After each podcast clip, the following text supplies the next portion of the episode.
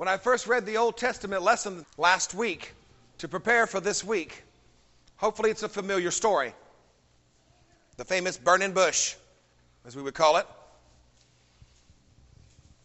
A bush that's not consumed by fire.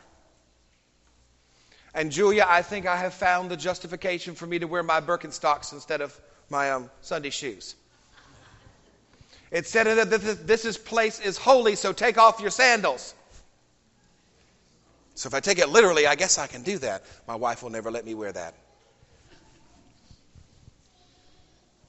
But God and Moses have a conversation. Talk about a reluctant prophet. Moses is saying, Now, wait a minute. Whoa, time out. You're going to send me to who? To do what? When? Won't you go to Pharaoh. I want you to have a conversation with the king of Egypt. What if God told you to do that? By the way, I have a plan for you. I'd like you to take a little trip to Washington.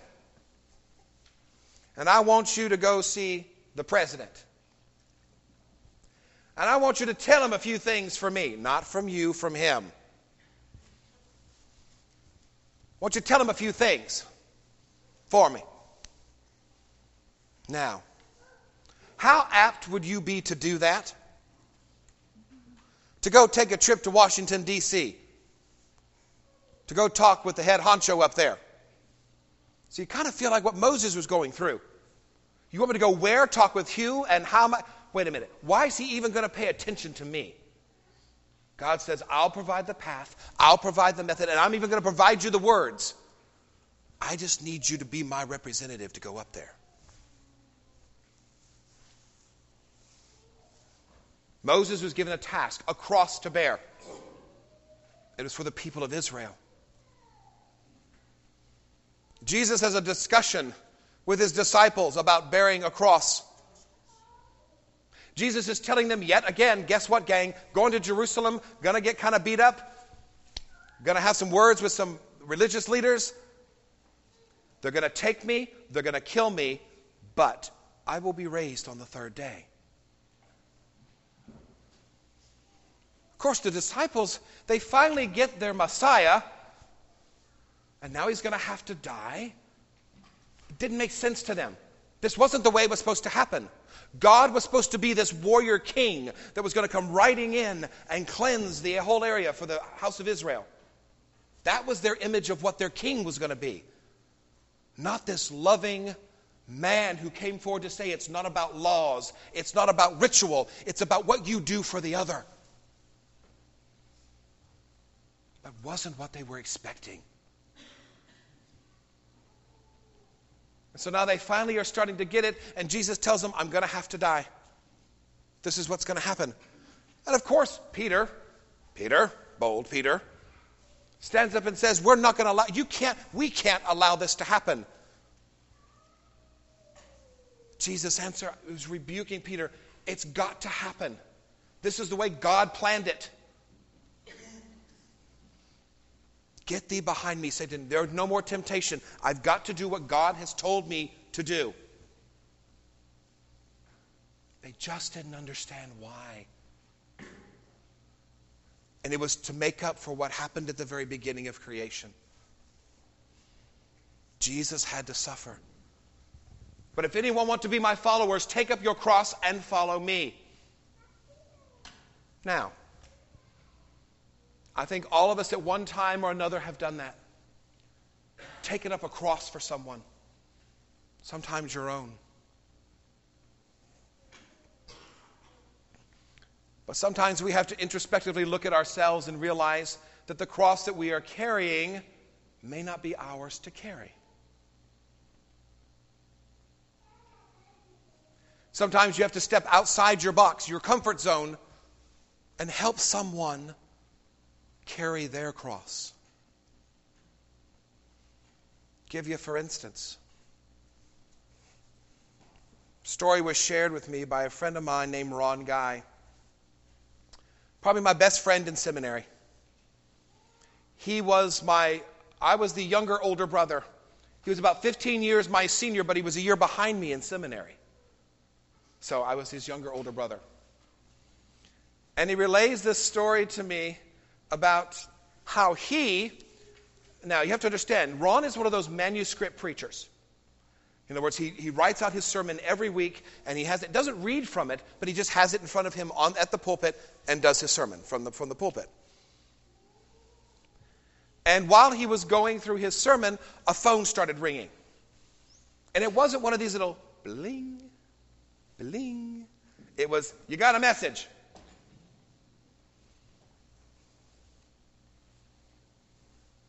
And as the story kind of goes on, he said, you know, he just kept preaching. He kept going, he went right through it. Well, there were other people. This thing kept going off throughout the entire sermon.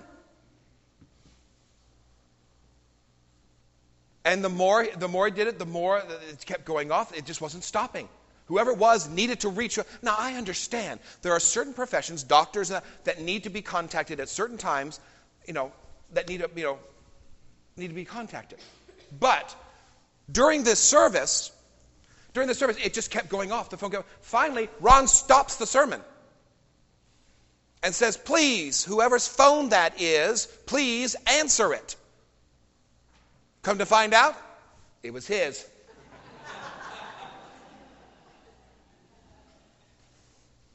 he had forgotten to turn his actually he forgot to he didn't leave it in his office he hadn't turned it off it was his phone that was going off but completely stop the service to allow that to happen.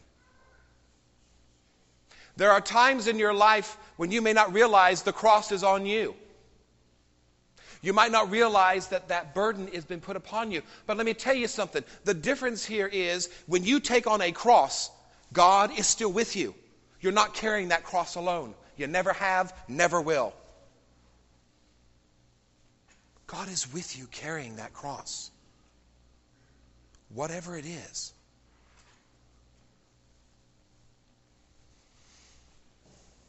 I think one of the smartest moves, my parents got divorced when I was 21. I was in college, my brother was still in school. I think the smartest thing that my brother and I did, we actually got together for lunch one day while all this was going on with my parents. I think the smartest thing that we did was we decided not to choose a side. That we would remain Switzerland, very neutral in all sides. Because no matter what happened, we would lose something.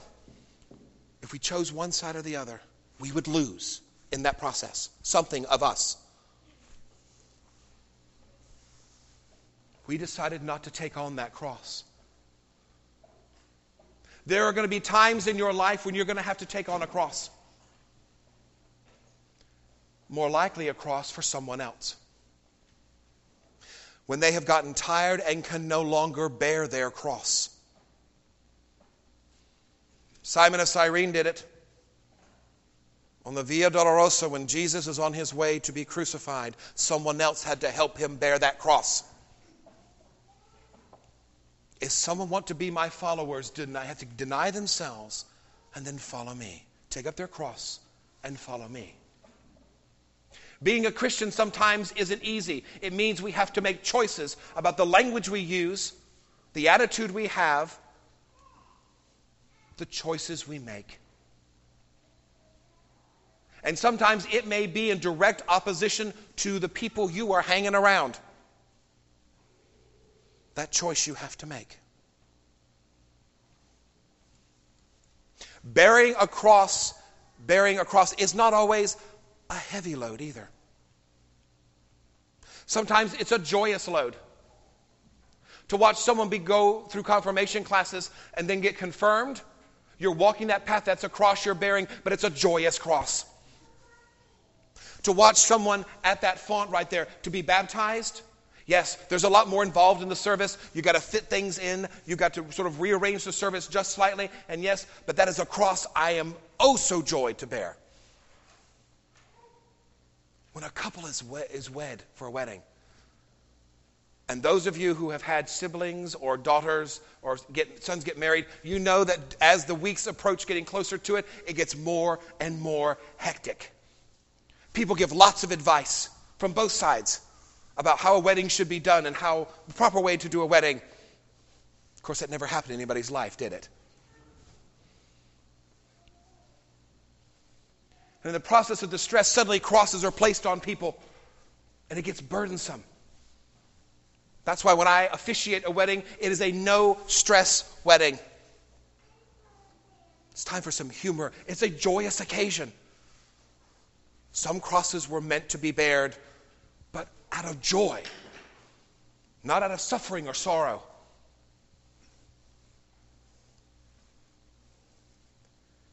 Make sure that the cross you are currently carrying is the one you're supposed to be carrying. And by that, you're going to have to have a conversation with God. Because a lot of times we take on crosses that aren't ours to take on. We will take on things that aren't ours to put on our backs. So you have to discern that through prayer and the Holy Spirit. If this is the cross that God has chosen for you to take on, is it really? Take time this week to figure out those things that are in your life that need to be there, that God has given you to do. But on the flip side of that coin, look at your life and see those things that are not of God, that God has not chosen for you, that you have arbitrarily put on yourself. We all know people somewhere in our lives that live by crisis. You know what I mean by that? If there's not a crisis going on in their life, they're not living. There's always something that's blown out of proportion or something that's always just happening to them or I think we all know people. Don't feed into that cross. Don't bear that cross. God's going to give you what you can handle with God. Because God's always been there, always will be there to help you bear this load. So take time this week to figure out those things in your life that are of God, that are not of God, and release the ones that are not of God. Take that monkey off your back, or in the theme today, take that cross off your back. Martyrdom is only for a select few. But most of the time, it is, it is God appointed, not self appointed. Take time to look in the mirror, take time to figure out what God has asked you to do, what God has asked you to bear, and then just do it. Moses eventually gave in to it and said, Okay, what am I supposed to say? when they ask me who sent me to do this stuff. And God says, Tell them I am the God of Abraham, Isaac, and Jacob. Tell them, tell them that I am have sent you. The God, only God. And Moses said, Okay, I will do it because you've asked me to do it. It doesn't take a burning bush, hopefully, to convince you that God, what God is saying to you is real. But believe me, if it takes that, God will supply that. I hope that the crosses that you bear are yours to bear. Amen.